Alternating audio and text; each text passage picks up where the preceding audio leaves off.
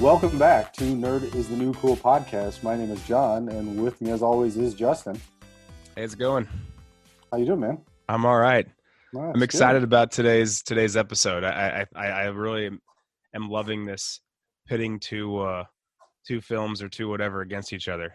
It was really hard to choose two films, to limit it to two, and not to talk for like four hours uh, comparing, you know, eight to ten different parodies. Yeah, well, so that's what we're doing today. We're doing parodies, and we have hmm. decided to basically omit any Mel Gibson film from this episode because Gross. it was just too hard. And so we've we've we've taken all the Mel Gibson or Mel Gibson, all the Mel Brooks out. Mel Gibson's also not in this episode. He's not in it either. we took out all the Mel Brooks, and so we've we've somehow narrowed it down to just two. We're going to talk about Hot Shots versus the Naked Gun from the files of Police Squad. Yes. So let's just do a little bit of background about about both films first. All right, so Hot Shots, and we'll just do the canned IMDb summary. Uh, Topper Harley, a Top Gun fighter pilot, is recalled to serve on the SSSS. Topper's mission is to destroy Saddam Hussein's nuclear plants. Unfortunately, Topper is psychologically imbalanced and is sure to crack under pressure. I mean, yeah, and, and basically this is a fun one because it spoofs when on the rewatch of this film, I was just writing down how many different movies it spoofs It's got, a, it. it's got a lot. I mean, at, at its core, it's it's a parody of Top Gun, Right. obviously. For Yeah, anybody who's seen it, that's what It's- It's Top Gun, but it starts out with the Dances with Wolves parody. Yeah. There, there's a ghost scene. There's a Rocky scene. There's a fabulous, fabulous Baker Boys. Nine and a half weeks. They even throw in a couple lines from The Godfather, Gone Mhm. with the Wind, Superman, and there's also a Disneyland commercial. Yes, right at the very end. Yeah. Uh, and, and this debuted on July 31st, 1991. And the second movie we're going to do is Naked Gun from the Files of Police Squad. Real quick summary. First of all, this movie is a basically a, a continuation of the cult cop spoof series Police Squad. Exclamation point. We should point out that these both have exclamation points Hot at the, at, at the end of the, at the end of the titles. Pretty much spoofs uh, any police TV or film um, that's ever been made. And the title was actually changed to "The Naked Gun from the Files of Police Squad" to avoid confusion with the Police Academy film franchise, who was that was also created by Pat Proft, who we'll talk about in a little bit. and uh, a quick summary from IMDb. Detective Frank Drebin must foil an attempt to assassinate Queen Elizabeth II. And it debuted on December 2nd, 1988. I didn't realize well, I didn't realize that these were actually three years apart. Well, I- I feel like Naked Era Hot Shot seems way like more recent. It does. Yeah, I don't I don't know if it's the fact that it just looks older, Naked Gun, or if it's with the fact that it has Leslie Nielsen in it, or maybe the Hot Shots has um, Charlie Sheen in it. That he just seems like a younger actor. At least, kind of, we kind of grew up with him as like one of the main leading actors in But movies it, and like it is this. a really young Charlie Sheen, too. Yeah, right. Before But I'm with you. Tiger blood in him and all that good stuff. Or yeah, before he kind of lost it. So let's get to let's let's get down to the categories. Let's break down essentially. Um, you know, let's rank these. We'll, we'll talk about and compare both films. So we'll yeah, so we'll talk about like just the general rankings first, the ones that you and I have discussed. We don't put a lot of stock in them, but you know they're worth mentioning. So Hot Shots, Rotten Tomatoes is an eighty-three percent, pretty good. IMDb six point eight. Yeah, Naked Gun has a Rotten Tomatoes of 88% and IMDb of 7.6% or 7.6. These both these scores for both films are actually pretty high considering their Pretty high comedies. for for a parody for a comedy parody movie. Yeah. but and and honestly, I would expect to have you know Naked Gun ranked a little bit higher. I don't know why. I just, when I saw these, I was like, yeah, that, that makes sense. I agree with that Yeah. Well, we got to give this a Naked Gun then, don't you think? totally. Director, this is going to be a challenge. Director is going to be a challenge. So director, Hot Shots, Jim Abrahams, who also directed well, Hot Shots Part Deux, Mafia, also an exclamation point, Top Secret, also an exclamation point, and Airplane, also an exclamation point. I don't know. With I don't, I don't get it. I, don't I, I don't know either. They're just trying to really emphasize the title of the film, I guess. Naked Gun, the director was David Zucker. He also directed Airplane along with Abrahams, Top Secret along with Abrahams, but he also directed Naked Gun two and a half and BASEketball and Scary Movie three and four, as well as a rumored Scary Movie five. So, you know, I think I got to lean towards Abrahams for this one, just because I really, oh man, I. Well, what do you think? What, what would you go with? Uh, it's hard because they well, one they worked on two of the same movies, so you have. So what it comes what it comes down to is do you Secret like and Airplane. But what it comes down to is do you like Hot Shots Part Deux and Mafia better than BASEketball Scary Movie three? I'm going with Zucker. I like BASEketball and Scary Movie three better than Hot Shots Part Two and Mafia. I would say that as well. I don't know if I've ever seen Mafia. Hot Shots Part Part Two was it was good, but yeah, I, I'll go Zucker on this one as well. All right, David Zucker, Naked Gun, two in a row. On to writer. This is this is another tough one. So, uh, writer is also a writer of Hot Shots is Jim Abrahams, who also wrote Scary Movie Four, Mafia, Airplane, the Naked Gun series, and was a writer in the Kentucky Fried Movie, and Pat Proft, who, well, you'll mention in a second, but Carol Burnett Show, the Star Wars Holiday Special, All the Police Academies, Bachelor Party, Real Genius, both Hot Shots, and Scary Movies three through five. So a lot of heavy hitters, and then with Naked Gun, here's somebody new, sort of. Jerry's Jerry Zucker, who wrote also wrote the Kentucky Fried Movie, Top Secret Airplane, Naked Guns, etc., as well as the TV show Police Squad. Abrams Abrahams also wrote Naked Gun. David Zucker also wrote Naked Gun, and he did all of those same things as Jerry, but also wrote Scary Movie Five and BASEketball. And then, as you mentioned, Pat Proft as well. So, I mean, I think that the only thing, the only way you could pick, you have to pick Naked Gun because there are two other additional writers on here, the Zucker brothers, that bring with them a ton of other movies, right? Because Abrahams and Proft both wrote both of these movies. Right. So or you, it's either that or it's a tie. I think we've got to give a nod to the Zuckers. I think we'll give a nod to the Zuckers too. So we'll say Naked Gun again. Naked Gun, Naked Gun's hot out the gate. Yeah, it is. Best main characters. So we've got Hot Shots. Uh, the three that I went with were Charlie Sheen as Topper Harley, Cary Elwes as Kent Gregory, and Valeria Golino as Ramada Thompson. I'm just thinking of so many quotes from this film, both films.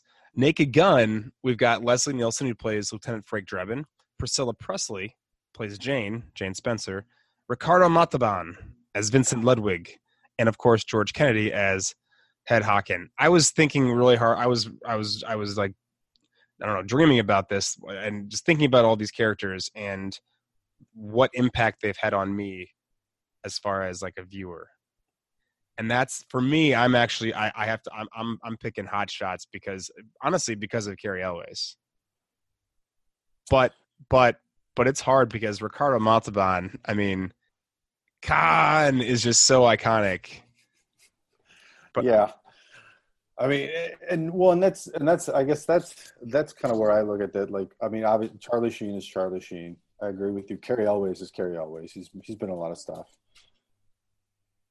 You know, Valeria Golino. I, if she was in something else, I don't remember her being in anything else. she's in, she's got a couple other random bit parts i mean i'd say this is definitely her peak Yeah, and but I don't think this is Cary Elwes' peak. I, I think I think actually ironically I think he's already had his peak at this point with probably Princess Bride or I don't even know what else. I just think after Princess Bride he basically could do whatever he wants. And at this point he now he becomes like a kind of a comedic actor. And Princess Bride's kind of comedic, but this is just he was straight. well, and, and he was in Saw for God's sakes. Yeah. No, he's had a lot of different like career um I, I guess paths for the most part. But hmm there's something about Cary Elwes. I, I I'm just I just you- and we I mean we didn't even mention that Robin Hood Men in Tights. Someone some would argue maybe that's his his second peak, right? Right. And if we were including Mel Brooks films in this, that would be one that we would be discussing. Of course. Certainly. And with Naked Gun, I, I don't want to want, don't want to slight Leslie Nielsen because he is a freaking heavy hitter in this movie, and he's he just plays it so incredible. Mhm. And the rest of the cast is great, but I'm going Hot Shots. Yeah, I'm gonna go Hot Shots too. All right. Secondary characters. So for Hot Shots, we have Jon Cryer as Jim Washout Pfaffenbach, Lloyd Bridges as Admiral Benson, Williams O'Leary as Pete Dead Meat Thompson, and Kevin Dunn as Lieutenant Commander Block. And so for Naked Gun, we we pulled out. We got OJ, who plays Nordberg. The juice. I, I think this is OJ's peak. Uh, yeah. So now hold on a second. I do want to say this is probably OJ's peak as an actor, but it's not his peak as far as a celebrity or as no- Absolutely. I, would, I, I hate to say notoriety, but more like his notoriousness is His Obviously- infamy. obviously 94. We got Nancy Marchand as the mayor, and then Raye Birk as Pahpshmir. And they're, they're, they're those are uh, Nancy and, and Raye Birk are, are characters that you've definitely seen in other random films. But Mhm. y- I mean, Jon Cryer, Lloyd Bridges, are you kidding me? Just those two alone, we- I got to go Hot Shots. Yeah. No, I'm I'm definitely going Hot Shots on this one as well. So finally, as far as characters, the deep cut characters, and this is going to be tough because, especially well, especially with Naked Gun, there are a lot of random deep characters that just There's a- pop up at some point. There was a ton of random characters. Hot Shots, not so much. You Yeah. really had to kind of dig for them. So Kristy Swanson is in it. She's actually one of the other pilots. Is Kowalski. There is literally two seconds of film in which Charles Barkley and Bill Laimbeer appear as themselves, recreating their fight, Mhm. their, fight that they had in real life on a basketball court. And then you had Ryan Stiles as Mailman Farnham and Bill Irwin as Buzz Harley, Topper's dad. And most so most of the characters that are deep cuts in Naked Gun are just celebrities playing themselves, which a little bit happens in hot, happens a little bit in Hot Shots. We got Weird Al, Gro- Joe Grifasi, who plays the foreman. Who I I mean, he's not playing himself, but he's the guy that he barters with. Mhm. Um, Reggie Jackson plays himself. Dick Vitale and Dick Enberg are announcers. Same with Jim Palmer and Tim McCarver, as well as Jesse Ventura. And there are a few other ones too. I just didn't list all of them. I think that like Dr. Joyce Brothers. I was about to say Dr. Joyce is on there too. Yeah. So I think if we're talking about as far as quality, not or uh, if we're talking just total amount of random celebrity uncredited or credited appearances, you got to go Naked Gun. But if we're talking like acting prowess, Kristy Swanson and Ryan Stiles, and even Bill, Irwin, he he he was in that that new show Legion. He's been in a bunch of things too, but recently that new show that um, FX Marvel show Legion. I- I guess it just kind of depends on your perspective. I, I personally am actually going with Hot Shots because I, I it's like you seeing those actors, you're like, oh, this is kind of before Kristy Swanson, especially until before she really took off.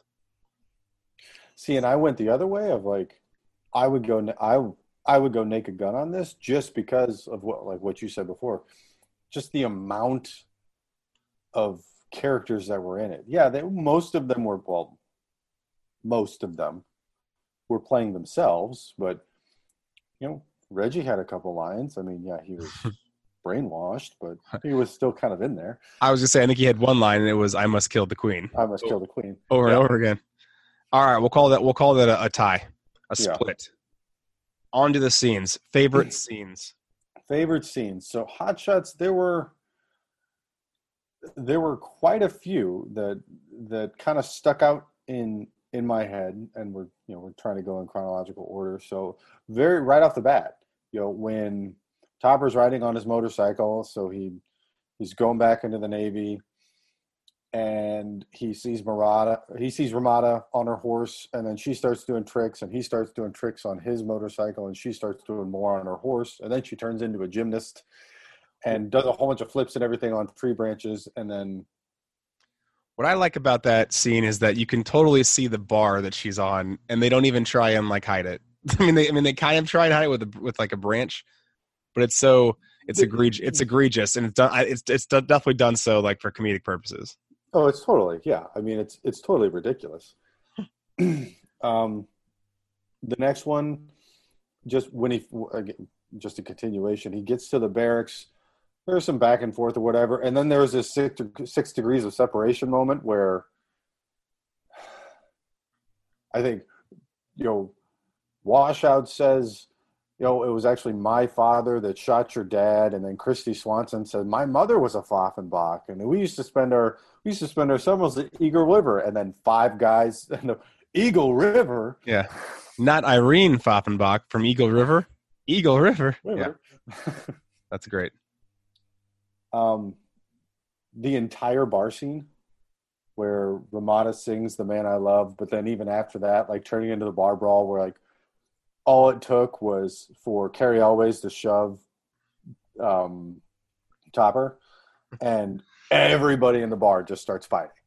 Chairs, bottles, and that's where you get the the quick, you know, Bill Laimbeer Charles Barkley, right. you know, flash in, and just, and then you know, Ramada says, "What's what's wrong with you? Can't we ask like civilized people?" And then everybody just, oh, hey, they all start hugging.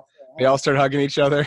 Sorry, yeah, sorry guys. Well, there's there's there's some subtle comedic parts there. One's one's subtle, one's not so subtle. The not so subtle one is where she's like flirting with that guy, and he opens his mouth, and the giant tongue comes comes tumbling out. Oh, cartoon that, character. Totally. That's not subtle, but the subtle one is when she's walking and singing, and then she starts taking a drink, and then she's still singing. And she's got the mic, just whatever. Yeah, but like the, the lyrics don't stop, even though she's taking a drink, which is just it's very subtle but great. Very, yeah, it was just that yeah that entire sequence was was just ridiculous and then going into the even more ridiculous right after the bar scene topper walks Ramada home and then she invites him in to spend the night and he ends up feeding her everything out of her fridge off her stomach i would say but in like a sexy way and then she and he starts cooking eggs frying eggs and bacon frying eggs and bacon and hash browns on her stomach, on her stomach. she's going oh mm. Mm and then they finally kiss. Right. And then, and then, and then it flashes to the morning. um, the the dead meat sequence. So the the, the entire time, the, the, entire sequence from his wife saying, "Oh, I got off the, I got you know I got off work early. There was a meltdown at the plant, and then a black cat walks in front of him, and then they walk under a ladder, and then her mirror breaks, and then they talk about evidence for JFK and." he doesn't sign his life insurance policy and then you know he ends up crashing but then after he crashes it's he gets out and he's fine get you know climbs out of the hole and he's fine and then he gets nailed by the ambulance gets hit in the gets hit in the head on the ambulance his head squeezed in the automatic door the doctor pinches his you know, the doctor bites his nose he's like this is gonna this is gonna hurt no it's his uh, penis is it bigger than mine yes two C's of morphine, and then she gives it to the doctor in the arm. thanks, thanks, thanks very much, nurse. Is he gonna be okay? Not sure. Not a very good doctor.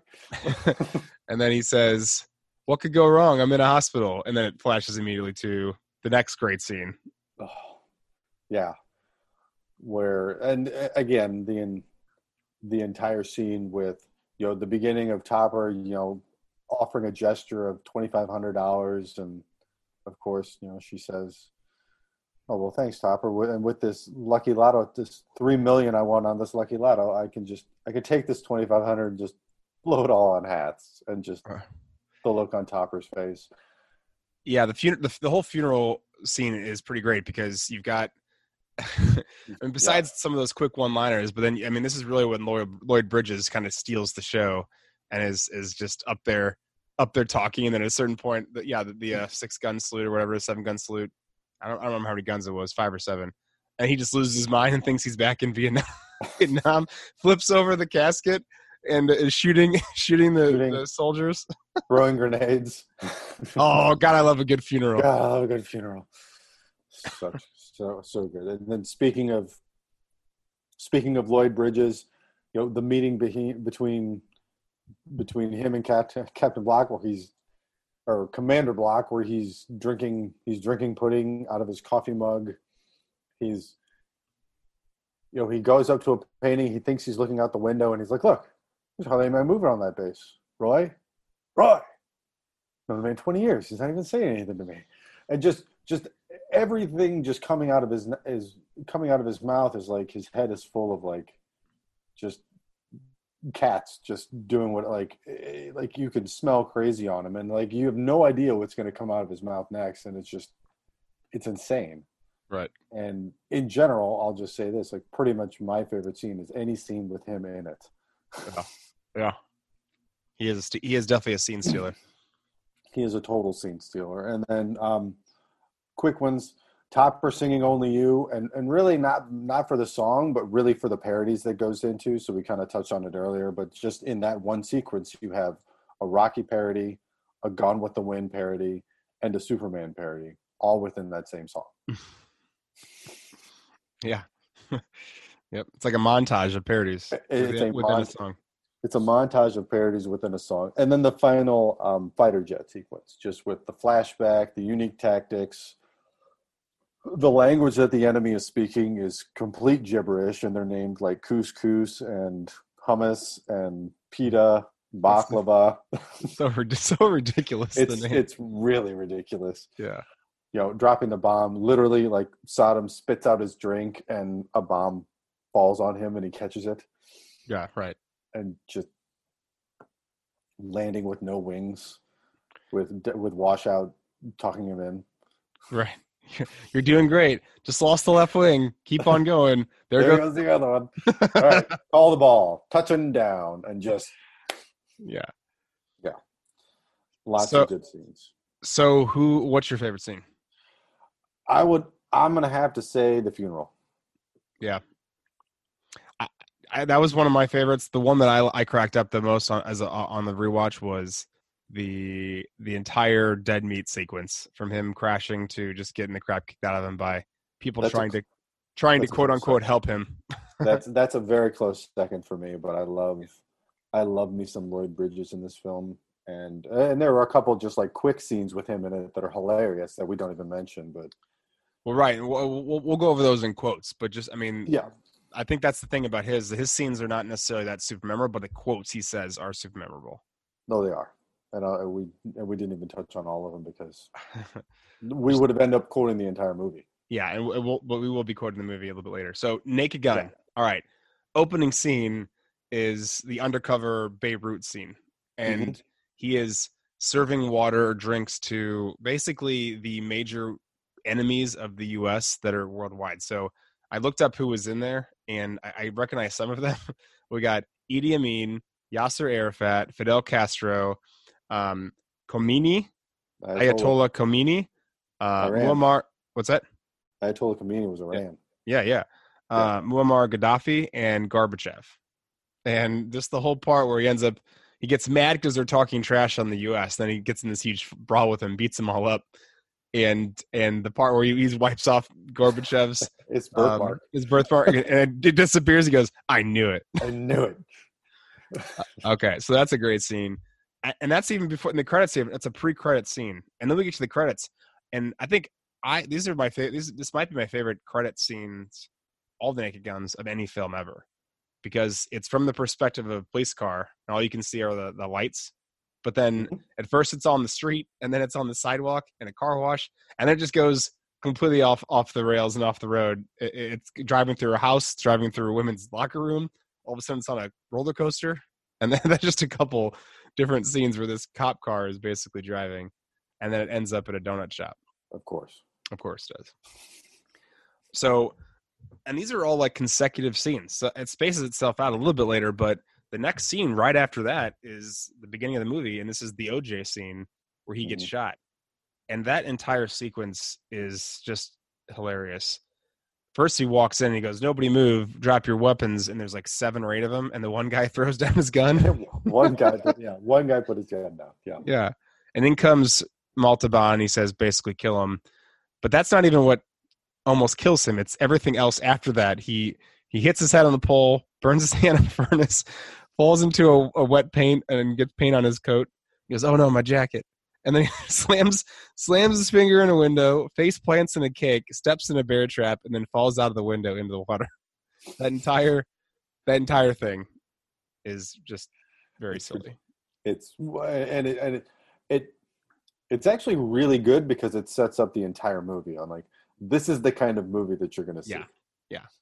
yeah go ahead and, and just uh, realize this is just going to be ridiculous, and most of this is not going to be. I mean, that's that's the that's the purpose of a spoof of a spoof film. Absolutely. Yeah. The next scene that I think is a memorable one is the press conference scene, and he forgets to take off his mic, and then goes to use the urinal for a very long time because you can see before he's giving his speech, he's just basically he's he's drank all the water in front of him, like three different pitchers of water for some reason. hmm which which is just setting up the gag basically like if he doesn't do that everyone would be like why is he going to the bathroom so long what's wrong with his you know his uh bladder for the most part And he Next starts scene- singing. And What's he that? Starts, he starts. He starts singing, and then Yeah. he starts farting, and then and then he kind of pulled like a little off, like a pre Austin Powers, Austin Powers, where he, he finished, and then everybody was just going like this, and then he stepped, and then he kept going again. yeah. Like, like ah, I I recognize that. i never thought about that. I wonder if i'm i would imagine part of the austin powers scene is definitely inspired by Had partially. It has to be. Whether whether it was explicit or implicit or intentional or unintentional.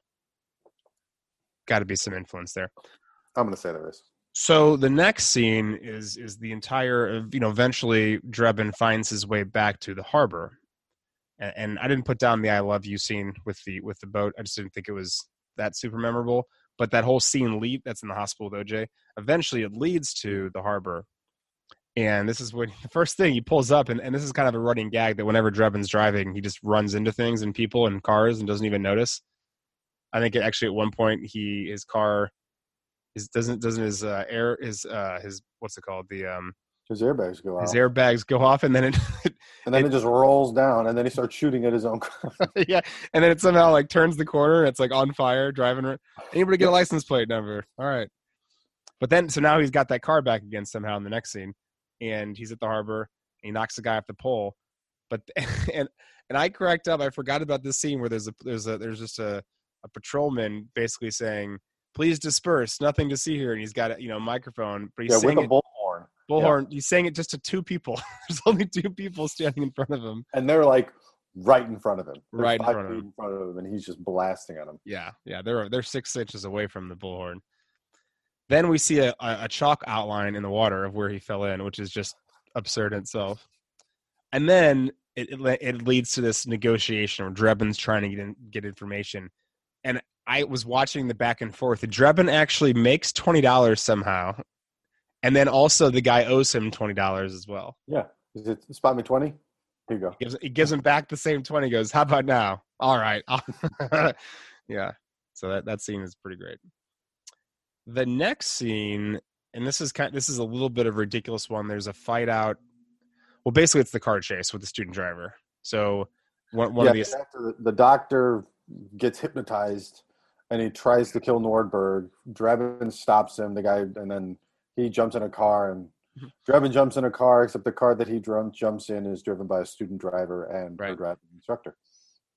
well, and I- and I I cracked up big time where the student driver or the student driver's instructor is telling the student driver how to flick off the truck. Extend your arm, extend your middle finger. Very good. and that just part just really got me. And then it ends with this this what used to be a car he's driving with just holding the steering wheel Yep. into a giant fireworks factory. And again, Drebin going, nothing to see here, nothing to see here. And behind him, all you just see the Please disperse. Yeah, the whole thing. It's just going up and the whatever. whole thing, nothing but fireworks, giant Fourth of July show. The next scene that gets me is the that you know the falling in love montage for the most part, and so they've they've had a romantic evening together, and now the next day they're spending the day together. And they're, but what got me the most is that well, first of all, I mean they're they're like they're squirting ketchup, mustard on each other. They they walk out of platoon and they're laughing together Yeah. and then the running on the beach part, and there's multiple scenes of that, but it ends with them holding hands but clotheslining another couple on the beach. And then the entire montage ends with with with Drebin clicking his heels, and then it shows credits as if it's the end of a music video, which I thought was a great little touch to It it. was that was really good. No, I really and I forgot they did that when when I rewatched it. Yeah. Yesterday. Right. I'm like, oh, I forgot that that was in there. So then there's a stakeout scene, which is it starts with with Drebin and um, what's his name, Ed sitting in in uh, in their car, and I had to look this up. So they're eating red pistachio nuts. Have you ever heard of those before? No. So apparently they stopped making those back in the day, like in the in the late '80s, early '90s, because they used to export pistachio or imports pistachios from like the Middle East, and the Middle East pistachios had like red blemishes on them, so they would just dye them all red, so that it would like be uniform. And so they're just chomping on pistachio nuts, and there's just all these seeds outside the window, and their mouths are just covered with pink and red. It looks like they have lips, or it looks like they have shitty lipstick on. Yeah. And then, anyway, and then he breaks into Ludwig's office. He yells bingo and pulls out a bingo board. And it ends with a sexual assault mm. charge with a giant concrete dildo. that was the official that was the official charge against Drebin was sexual assault with a concrete dildo.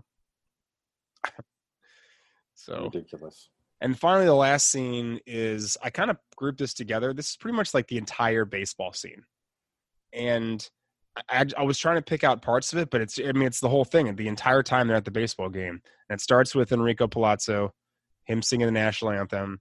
The entire thing, all the plays on the big screen with with you know the, you know they're sliding in the base, they're running into each other. Then all of a sudden, the next one he slides in a second, and like a lion attacks him.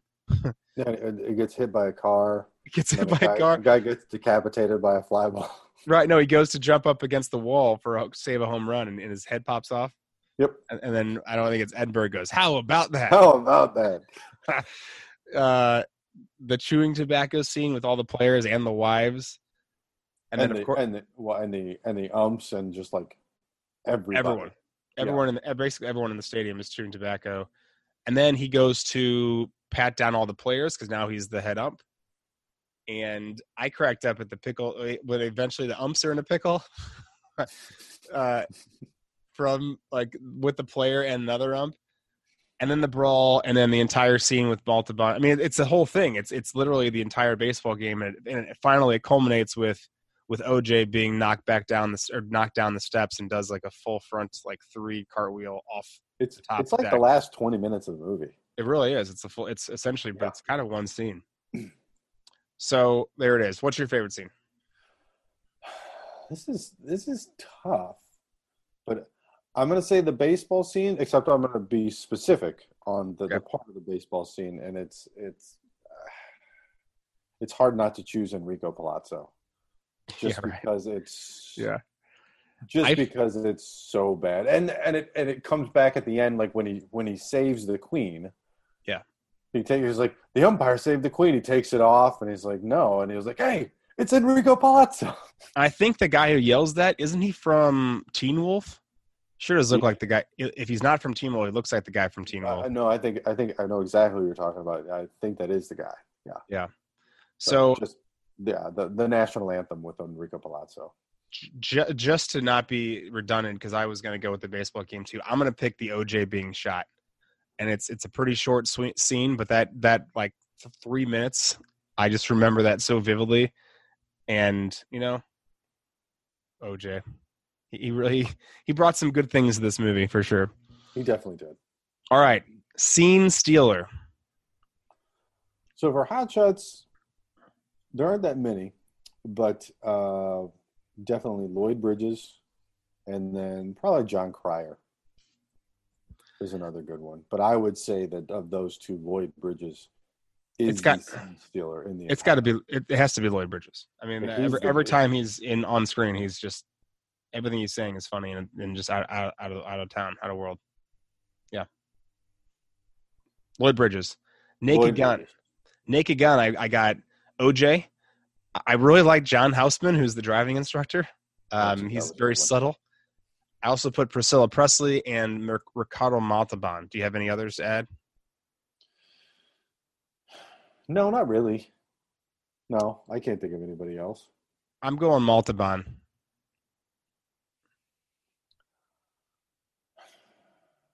I'm gonna go with Priscilla Presley, just because in like a lot of her dialogue is really subtle, Mhm. but like when she says stuff, it's like, what? What did she just say? Like what? Huh? Yeah, and I, and I don't I don't think I mean this is definitely one of her first acting roles, and and Mhm. she, she does a really good job. and it, it is pretty subtle. And her comedy definitely is not. Well, I mean, it kind of it, it, it honestly it matches really well with Leslie Nielsen because his comedy is not. It's not super physical. It's not. I, he's not making goofy faces. He plays it very straight, Yeah, and Yep, she does I too. agree. All right, that's a good pick. Okay, music. There's, there's, there's, you know, unlike the last one we did, the the last day of school, there are not as many songs that we have to really debate about, but there are a couple good ones. No, there there aren't. The, those two movies were probably were known for their soundtracks. Uh, this one, Hot Shots, got a few. Uh, Dream Lover by Bobby Darin. Obviously, it's in the first five minutes of the film. What the World Needs Now is Love by Burt Bacharach and Hal David. Only You, performed by Kenny James. It's Not Unusual by Tom Jones. You Can't Touch This by MC Hammer. And The Man I Love, which was actually performed by, well, kind of performed by Valerie Golino and Rachel Sweet. And Naked Gun has "I Love L.A." by Randy Newman. I'm into something good, which is the music video that they basically make by Mhm. Uh, Gerry Goffin and Carole King, and Louie Louie by Richard Berry. I think we got to go hot shots with this one. Yeah. There's some pretty big. There's mean, some just- big ones in there. Yeah. Yeah. All right. Hot shots it is. All right. On to best quote. So hard. There's lots of good quotes. Uh, right off the bat, um, just a, a couple good ones. Where Topper says, cute. And Deadbeat says, that, Dead Meat says, thanks. I like to stay in shape. Just, I think it's, and Yeah. both of these films had that kind of subtle humor where it's like, oh, it's like, oh, yeah, thanks. I like to stay in shape. I don't even know what, what Topper was referring to when he said cute. I think actually he, I think he might have been looking at the pictures of Dead Meat's family and saying cute, and then yeah, he takes it the wrong. Yeah, he way. wa- he was. He's looking at it, looking at his wife and, and daughter. I think. And then again, Admiral Benson is all over this, but he says, "Be seated." Many of you are wondering what's wrong with my pants. Well, they started running short of materials right before they got to the knees, so don't give me any shit. Ah, look out there at all you wonderful guys, and I say to myself, what I wouldn't give to be 20 years younger and a woman.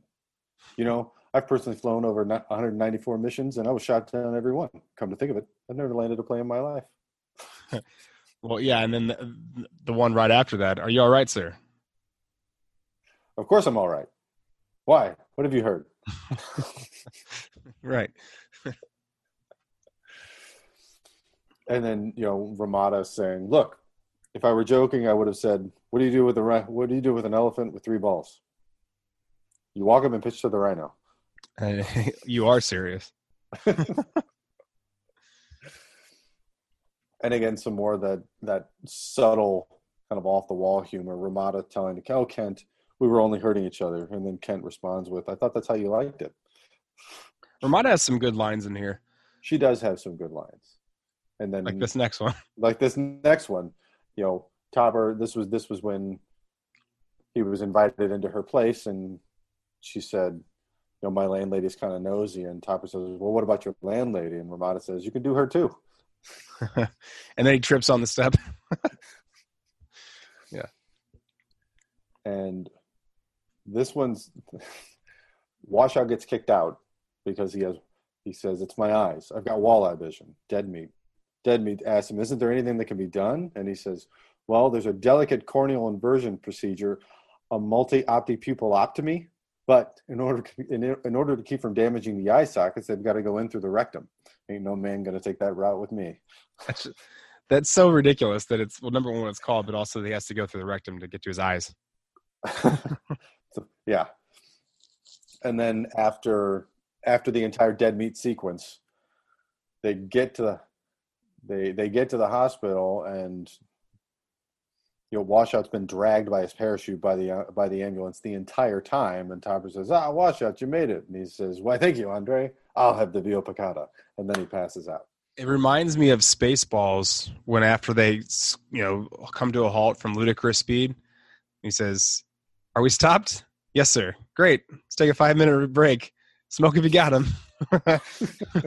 just, just totally concussed. and then so at the funeral, and this was the the Godfather reference where you've got Admiral Benson standing up there saying, "Pete, dead meat Thompson is dead. So is Moe Greene Tattaglia, Barzini, all the the heads of all the five families." Yeah, that's the reference to the Godfather there. Just a a a classic reference. And then he goes on to then there were just a couple of little quick quotes like after he hears the gunshots and he starts firing on everybody. He says, "Have they no respect for the dead?" And then, oh God, I love a good funeral. Right. Well, Dead Meat's wife is crying next to him because he's using the he's using the casket for cover. yeah. That he started. He start. He started this fight. That he started the fight, and this one this one's a little subtle one, but like again, rewatching it, it caught my like it kind of caught my ear, and I said, I, it, it, I think that's this is the kind of subtle humor that both these movies can be known for. Is uh, you, there's a there's a scene in his office, and Admiral Benson says, "Read that back to me, Francine." And then Francine starts reading a paper saying, "And if you ever put your goddamn hands on my wife again," that is a subtle one. It's a it's a just and that and that's it. That's the end of it. And then Block comes in. And then actually in the exact same scene, this one where he starts talking to Block, he says, Thompson wasn't that good of a pilot anyway. He only had a small family. Kids are a pain in the ass. Why on the sauce? Hell, poor bastard's better off dead. What size shoe do you wear? And then Block says, a nine, sir. Good. It's settled then. We'll send Harley to the front. Like, that that's that's something I, I, I want to start making decisions based on people's shoe sizes. And and how did the shoe size of nine determine that Harley yeah. goes to the front of the squadron? Like he's yeah. gonna leave. Oh, yep, that's what we're gonna do. He's gonna leave now he's got his own system. He's like uh like Two Face, but with shoe sizes. Something like that. and then more Admiral Benson because he's just he he's comic gold in this entire film. In exactly how many hours? Seventeen. Yeah. Exactly four hours and seventeen minutes. We hit the enemy toast. Block says, "I think, I think that's enemy coast, sir." And he says, "Huh? Coast? It'll take a little bit more planning, but it doesn't matter now. I'd like to know. I, I feel like I read somewhere that a lot of these lines were actually not ad lib. Like this is a lot. Most of this is scripted. I'm always just curious, like how much of this they came up with. Like how much of the how much of the especially because it's really off the cuff. Like yeah, especially Benson's character, where like everybody else is playing it serious, and then he just takes it a completely different direction. Right. So it's not silly. It's just wacky. Like it's it's it's like exactly, exactly. what the heck is he talking about? what is he What is he doing? yeah. And then, um, you know, Topper Harley talking about his dad saying, "My father used to say that not playing to win is like sleeping with your sister. Sure, she's a great piece of tail and with a blouse full of goodies, but it's just illegal." Then you get into the whole inbred thing. Kids with no teeth who, who do nothing but playing the banjo, eat applesauce through a straw pork farm animals. and then one of for, I was going to say for Topper being the main character, he really doesn't have that many lines. He doesn't, or, or humorous lines, I should say. No, most of them are. I mean, and again, most of them are like subtle and probably like there's the scene where he's walking down the beach with Ramada and he's saying, well, Christ, I still have my father's eyes. And he takes the thing out of the, like he takes an eyeglass case and he opens them and there's his father, uh, father's eyes. And she was like, Topper, please. He was like, ah, it's just for luck. Yeah. Yep. Comedy, but like, again, not like, not a line like this one where, again, Admiral Benson, they're, they're on the mission. They're on the boat, a big gust of wind. Holy cow, my cap blew off. Swing around. We'll pick her up. We'll pick it up the officer standing next to him. But sir, we're on the mission. Good thinking. We'll pick it up on the way back. We got to mark the spot though. Put Rabinowitz in a life raft. Have him roll in circles until we return. it could be days. Then put some food in the life raft for God's sakes, man. Do I have to think of everything? We'll tape his favorite shows. He won't miss anything. How the hell am I supposed to be a captain without a hat? How am I supposed to be a captain without my cap? It's all it's down there, and I'm up here, powerless. yep. And then at, at another one that just kind of caught me, you know, on the rewatch uh, earlier this week, where they're coming down to the mission and everybody's cheering that they're back, and like you have the, and it's actually, uh, you know, you have the old hound dog barking, saying, "Here they come." which actually was a scene in if you've seen this film, Memphis Belle. Hmm, yep. Where the dog starts barking because the you know the planes start coming back. I don't know when this came out and if it's referencing that or whatever, but that's that's what I thought of. And everybody's cheering and they're on the deck, and then all of a sudden they're like, uh, "We're landing. You want to get out of the way?" I think that's Cary. I think it's Cary Elwes. It's- It's, Elwes. It's Cary Elwes because he's he's coming in. It's like, uh, come on, guys, let's Yeah. get off the, get off the deck. And then the last one, which is just really good, with Lieutenant Commander Block. American planes will always be superior as long as we have wonderful men like you in the cockpit. And German parts. my, I mean, my favorite is definitely the It- when, it's- when it's when his cap flies off. That's It's that's for, it's put Rabinowitz in a raft. Have him go around in circles. yeah. That's just We'll put some food in the life raft. We'll tape his favorite shows. Just Yeah. That's that's all. That's that's my favorite too. That's my that's just classic. So on to Naked Gun. A lot of good quotes here.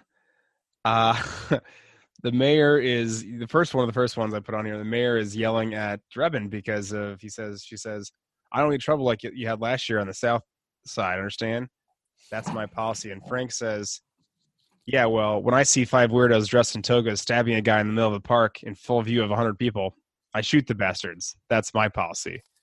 And the mayor says, that was a Shakespeare in the Park production of Julius Caesar, you moron. You killed five actors, good ones.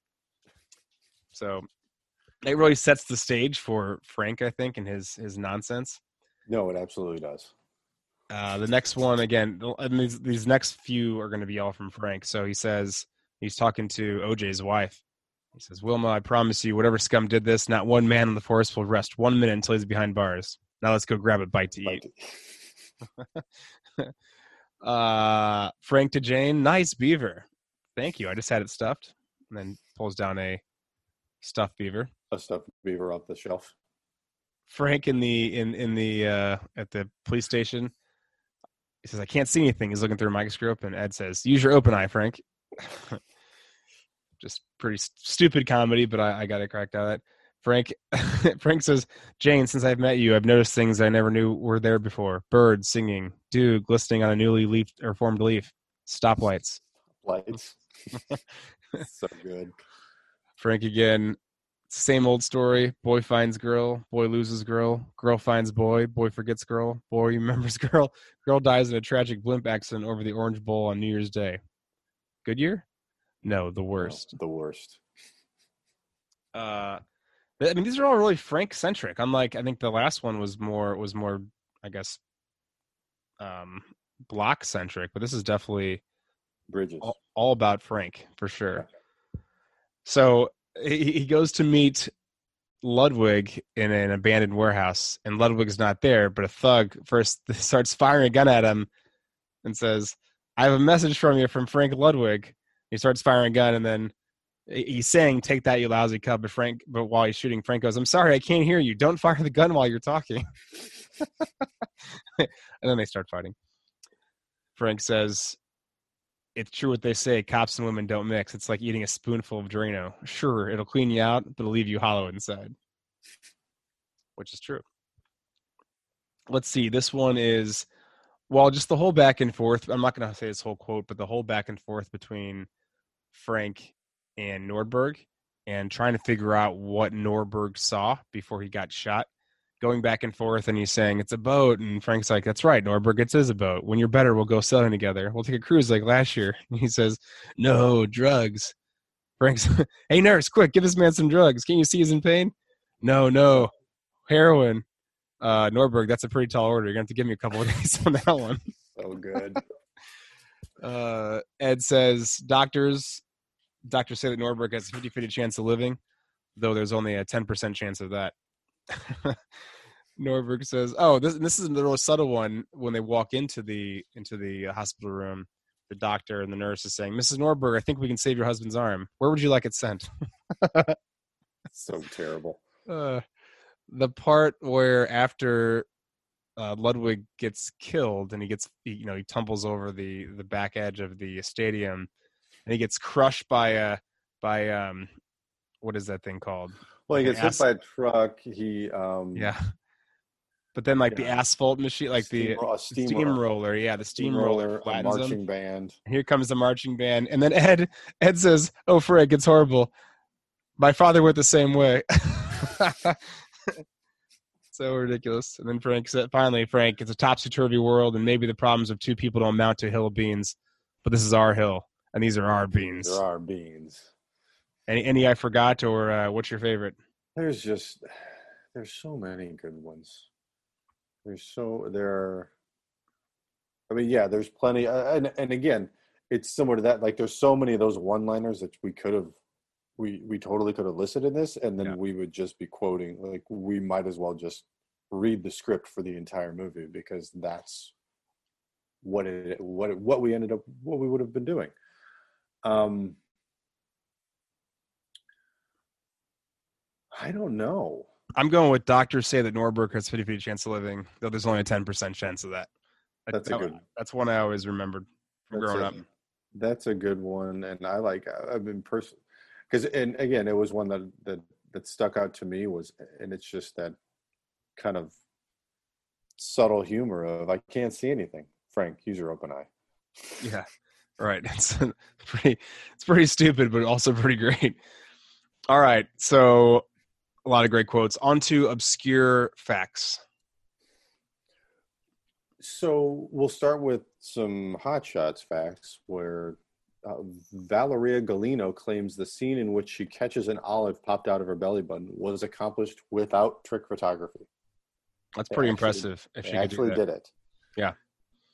Topper Harley's name comes from Harley Davidson's 1960s motor scooter, the Harley Topper. Hmm. Flip flopped it. Flip. Uh, Charlie Sheen remarks uh, before a particularly energetic fight at the at the end of the film. Learned this one from Paula Abdul. Paula Abdul was married to Charlie Sheen's brother Emilio Emilio Estevez at the time of the filming. I did not know that those two were ever married. That was that was I kind of a fun know they were fact. either. The role of Admiral Benson was actually first offered to Leslie Nielsen, who declined, telling director Jim Abrahams, "I think I've done enough spoof spoof movies with you." All right, so this is of course after Naked Gun. The role was then offered to Lloyd Bridges, who also appeared with Nielsen and Abrahams' Airplane in 1980. He was really good in that one. He was the doctor in that one. Mhm. Um, Topper's real first name is actually Sean, and you can see it on his ID badge in Ramada's office during their first meeting. Spoof of Tom Gun, uh, excuse me, spoof of Top Gun. The film has several references to other Tom Cruise films. Actually, for example, the bartenders pour drinks the same way as they do in Cocktail.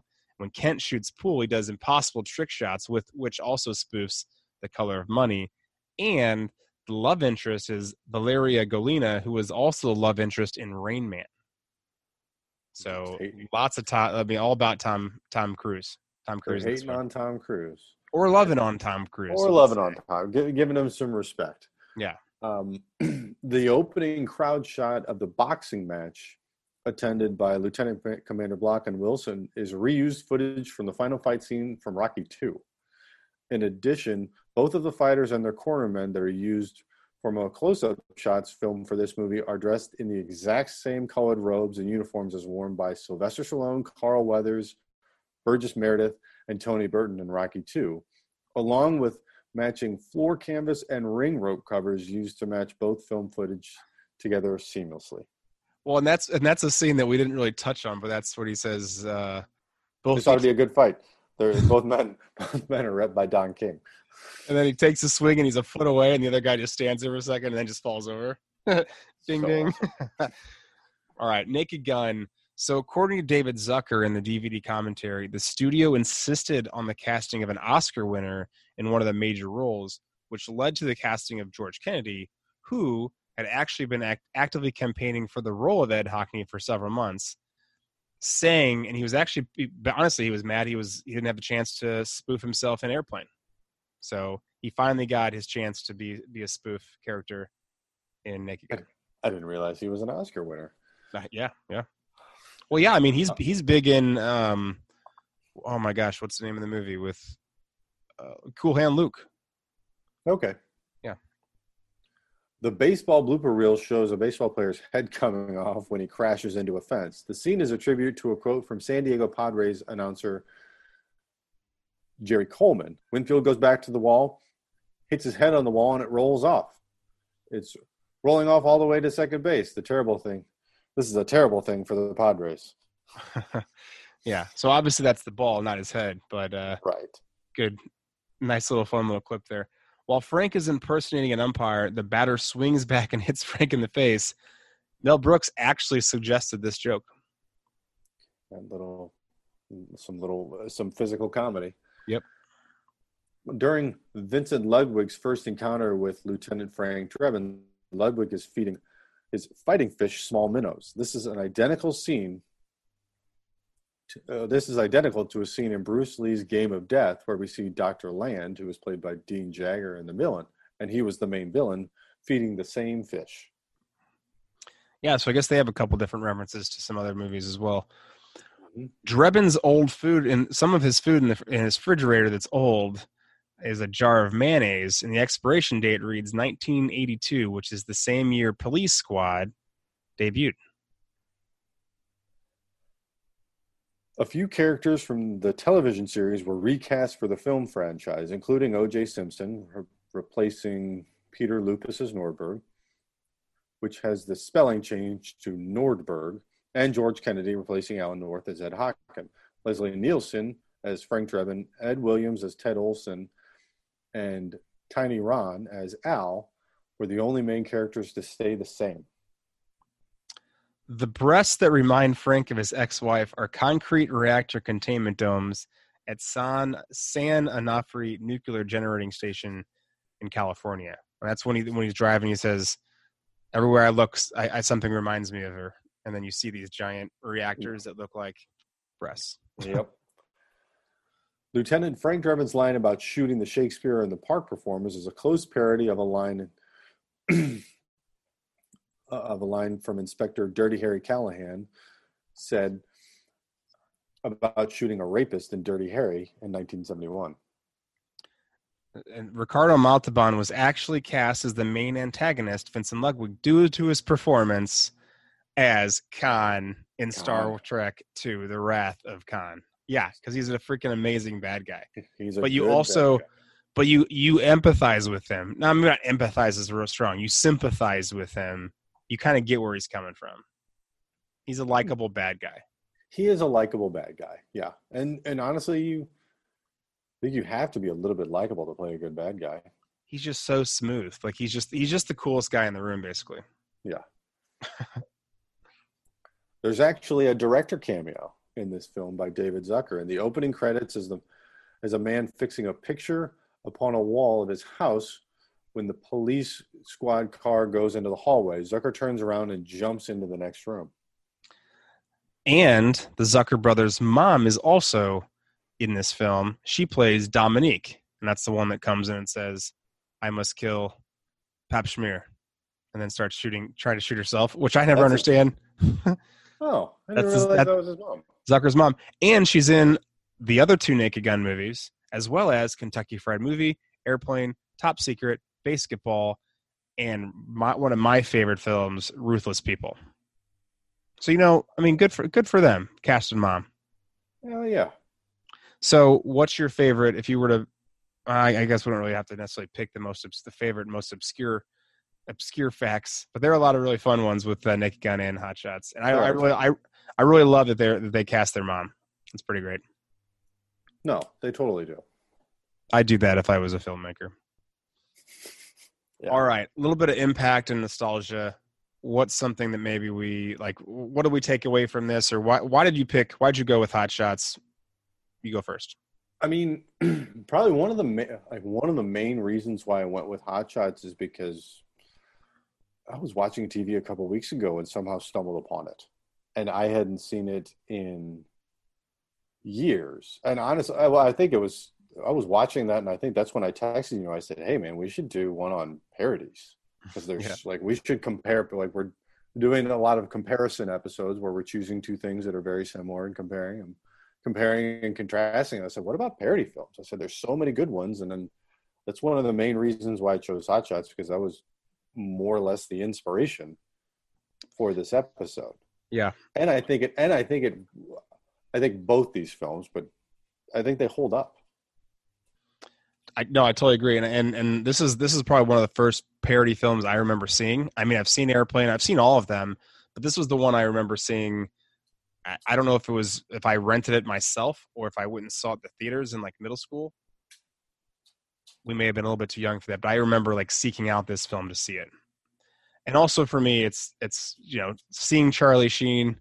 It's also why I maybe like Major League, kind of before Two and a Half Men, and he kind of before the winning winning moment of his career before all of that nonsense. before the fall basically Before the fall, It's nice to s- still, when he was still relatively normal. yes 100% Yeah, and also kind of this was almost like the heyday of of spoof movies i mean you could say like the 70s with monty python and with uh, obviously mel brooks and he kind of goes through it but but i think a lot of his films go through the you know late 80s early 90s and this is the heyday of spoof films yeah. I mean, you talk about Robin Hood Men in Tights.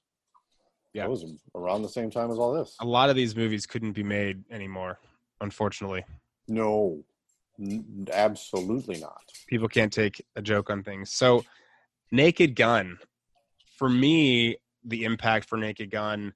I mean, first of all, I, I just I think that how Leslie Nielsen, how dry he plays it, is just so incredible. And I remember actually seeing this before I saw Airplane, which is is probably weird for a lot of people, but being as young as we were we were when it came out, I saw this, and then having to go back and see Airplane again and then see, have watched things that he's in where he's not a, co- a comedic actor is pretty hilarious because I only know him as a comedic actor, but he's a really serious actor in most for most of his career. So, Mhm. you know, I think that's for me that was that was kind of it's really stands out.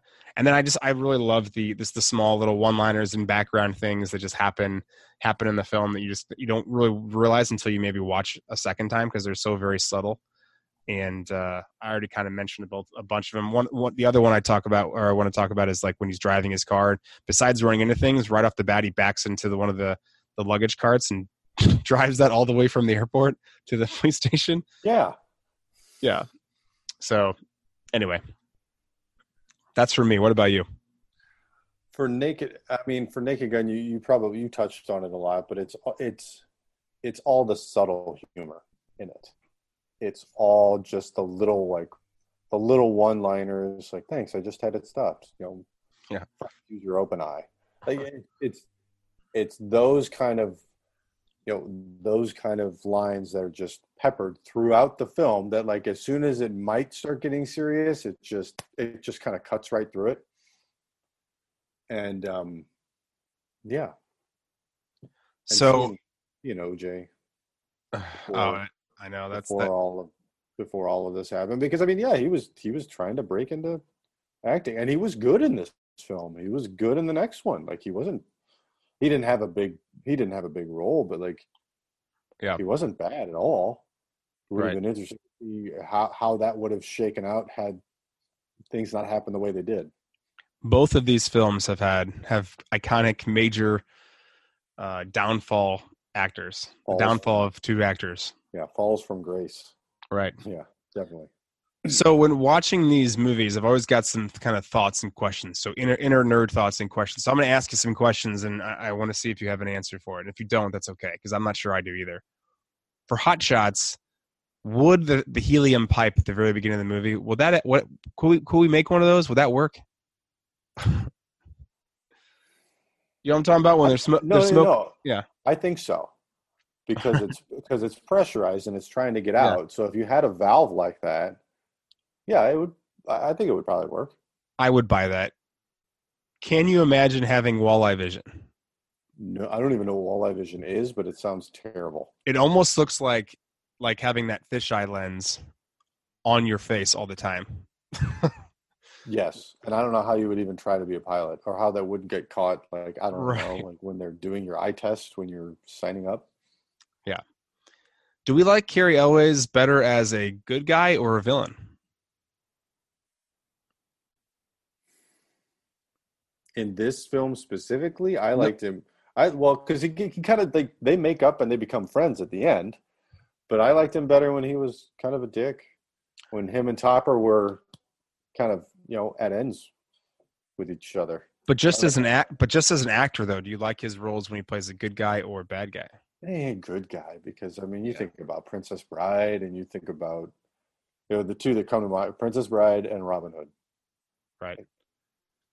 Yeah, I think he's got the potential and he's got the ability to be a good villain, but I, I definitely like him like him better as a good guy.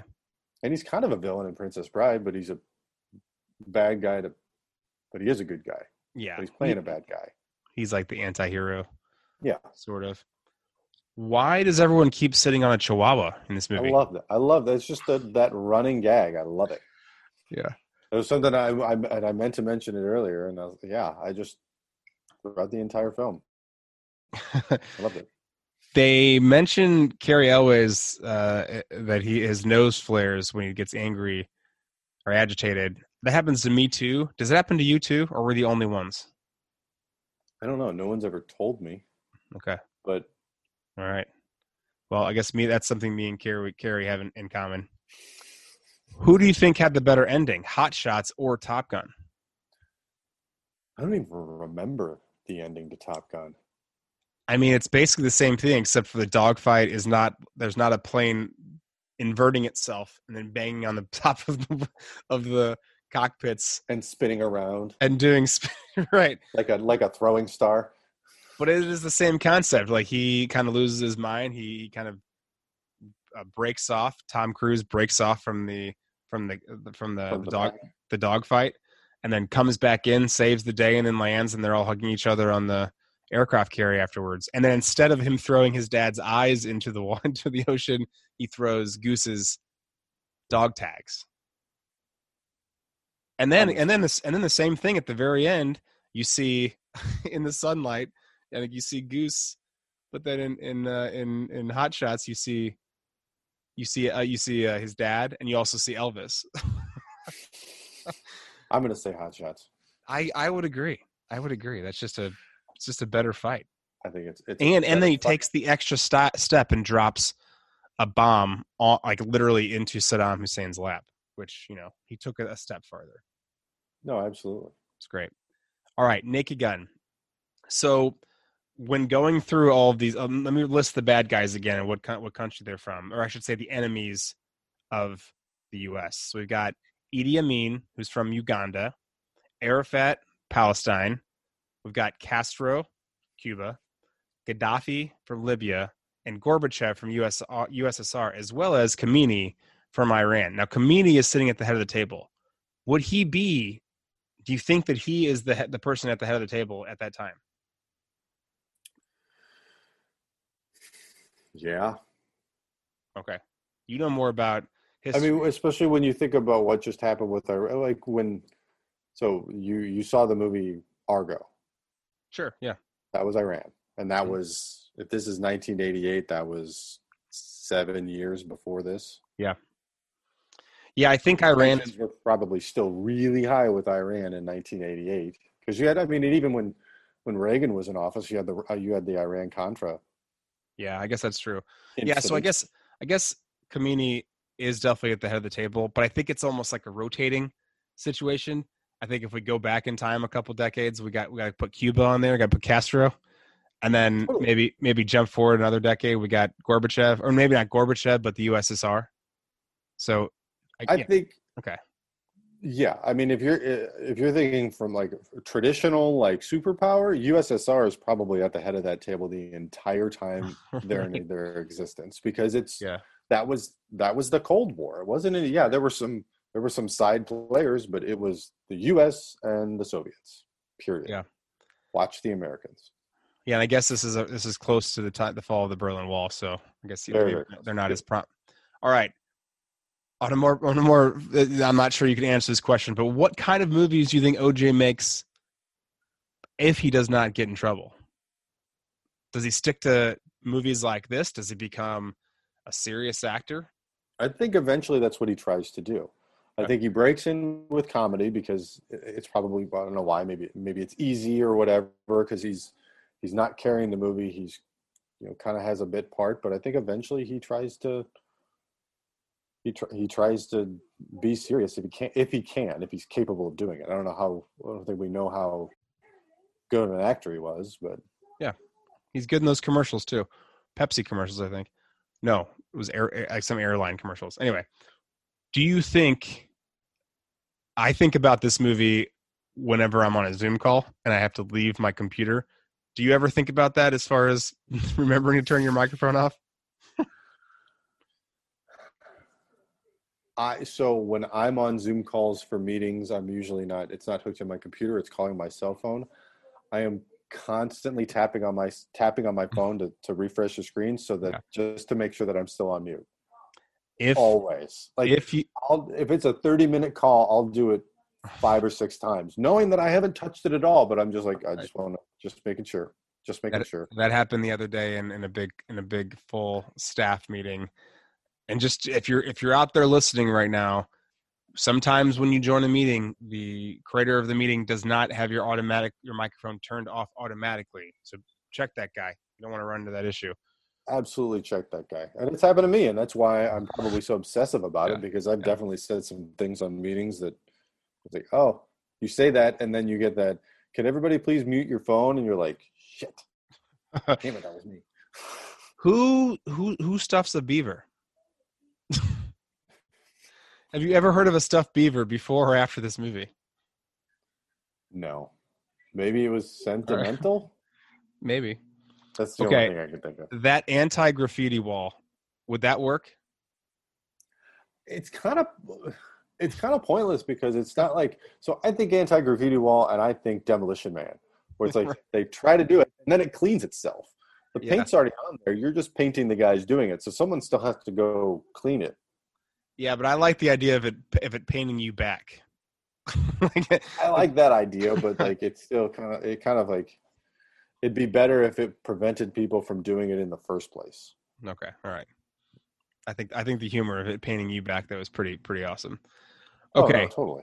here's a question I've always thought about: the sensory induced hypnosis, the button that Ludwig hits to make people turn into mindless puppets. How do they know who they're supposed to kill? That's a very good question. Like, there's a lot of people in that stadium. How does Reggie Jackson know that he has to go and kill the queen? I don't know.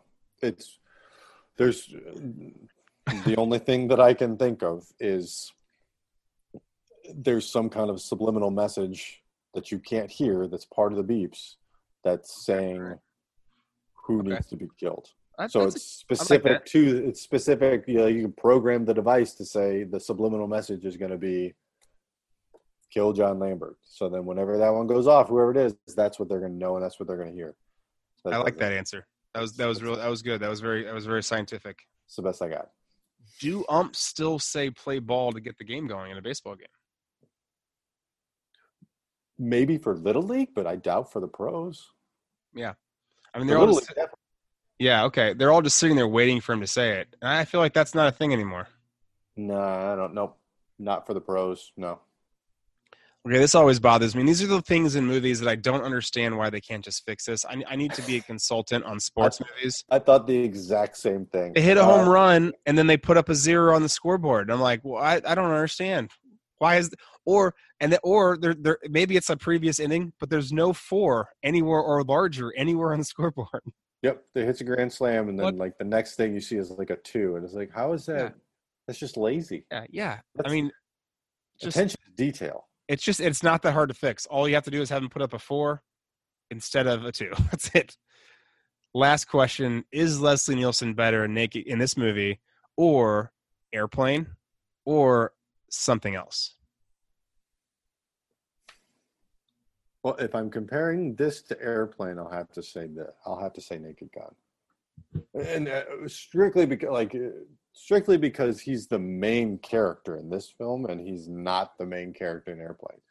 Right. He's he's hilarious and it's great, but he's got he's got more oomph in Naked Gun. I will say though that I do say I just want to let you know good luck. We're all counting you on you more often than any other quote from Naked Gun. So that's a now I agree. Better better Naked Gun. Surely you can't be serious. But I am serious, and don't call me Shirley. those two lines themselves are, I, I say, a hundred times more than any line, any quote that he has in, in Naked Gun. and especially that one. Yeah. Surely you can't be serious. Everybody says that. Right. Okay. Who's the winner?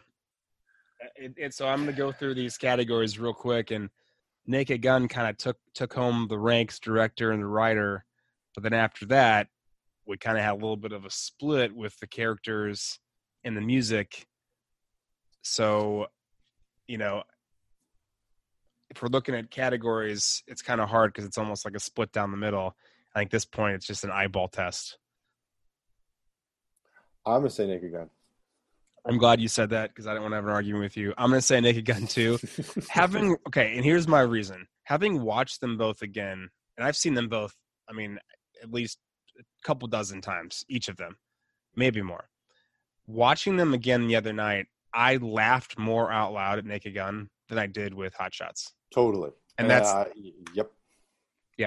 Now, I think that some of the major funny moments in Hot Shots are perhaps funnier than the major moments in Naked Gun, but Naked Gun is just a constant. Just it's just joke after joke after joke, just nonsense after nonsense. Hot Shots, I think, has some really high peaks, but also some some low valleys. If that And, makes yeah, and, sense, and there's some scenes where there is some comedy, but it's not like laugh out loud comedy. right?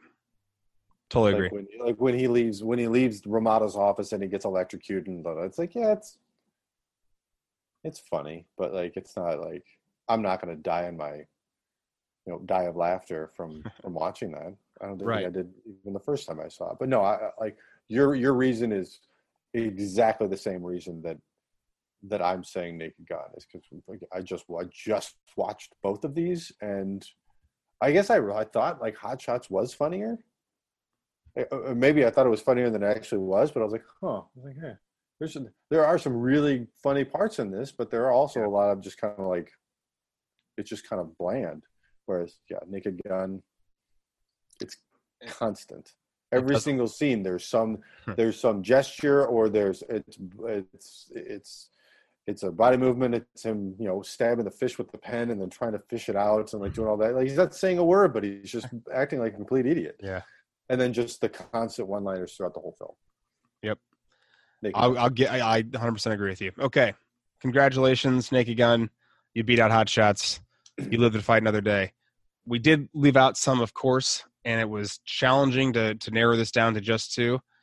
And heck, if we did this again in a month, we probably would come up with two completely different new movies we want to we want to talk about because there's just so many great great parodies out there. So some some ones we omitted. We're gonna get to Mel Brooks movies later on. Some non Mel Brooks ones. We've got Airplane. We've mentioned multiple times tonight. Didn't really touch on Scary Movie, but man, that's great. Uh, we also even mentioned Monty Python, but that's one we want to. That's, that's a great omission we left out. Uh, we've got some some classics. This is Spinal Tap. Yeah. Which, if you haven't seen that, you need to go see it. It goes up to eleven. Again, a, a line that's a line that gets said a lot. Consi- like to this day. Yeah. Shaun of the Dead, something that I just watched recently. Uh, MacGruber, Tropic Thunder, Hot Fuzz. Galaxy Quest. I never thought about that as being one, but now, like upon further review, it, it Oh, totally is a parody. Totally film. is. Yeah. Best in Show, and really any of those, like Best in Show, Waiting for Guffman, etc. Don't be a menace to South Central while drinking your juice in the hood. Great. Top Secret is probably one of the older ones that I remember, even though that's obviously not that's that's post um, airplane, etc. But I mean, Mhm. that's Val Kilmer right there at his best, right? Totally. Any Austin Powers films. Let's not forget about those. And there are even more. And so if you have any that you thought of, please don't hesitate to shoot them to us in an email. So heck, maybe we can include them in our next podcast debate. Yeah. Oh, and and yeah, I agree. Like there, there's so many that we left on the table that we'll have to do this again. Well, we'll have to do one for Mel Brooks and then another one trying to narrow down which of these two we're gonna we're gonna talk about. Just looking at them, there's a couple that just stick out in my head. yeah, no kidding. So, thank yous. Anybody in particular you want to thank? I want to thank Netflix for having Naked Gun on uh, on their on their uh, platform, able to stream. Good call. and and I but I don't want to thank Amazon because I had to pay for Hot Shots. Luckily, I still have the DVD, so I just popped that that sucker in there. I, I had I had to pay for it. So thanks for nothing, Amazon, but thank you, Netflix. Yeah, that was unfortunate, but still worth it because it was still funny. It was entertaining. Uh, I want to thank uh, Kelly Pratt Photography. Oh, we yeah. got we got our well, we didn't have a a real wedding, but we got our wedding. We we got dressed up and got our photos at the place that we would have been married at uh, last weekend, and seen a couple sneak peeks, and she did a really good job. So just want to thank her for spending the day with us. Thank you for spending the day with us and spending the evening with us. I'm talking to you, Justin. Uh, he was there too, and uh, yeah, that's it. Yeah, it was a good day. It was a good. So if you want to connect with us, you can always send in your show suggestions to nerd is new cool podcast at gmail.com. Like or follow us on Facebook and Instagram at nerd is new cool podcast, or follow us on Twitter at nerd is the new CO2. next episode preview. I wanted to try to figure out a creative way to talk about another band that I have a tattoo of, Pink Floyd. And we're going to discuss not really a controversial topic, but Pink Floyd and the Wizard of Oz, specifically Dark Side and the Wizard of Oz, and get into a little bit of the history. Does it work? Why does it work? Did they plan it? Is it just by accident? Who knows? We're going to find out together. Having done this with you, Lambert, multiple times, I am excited to really go through and find out more information about why it's even a thing. I'm excited to do. I'm excited to do the research on it too, to just to try to understand the history of it. Like, who Yeah. was the Yahoo who tried this first? Who? How did how did this become a thing? Like, Yeah. you don't just do this by like you just do it by accident. It's like, wow, this really lines up. Like, no, how does how did that happen? It'll be Well, interesting. there's probably something else involved, but we'll talk about that maybe at the next at the next next time. Uh, yeah. So until then, it's always been a ple- it's always a pleasure. Thanks for joining us. Thanks, everybody. Bye bye. Bye.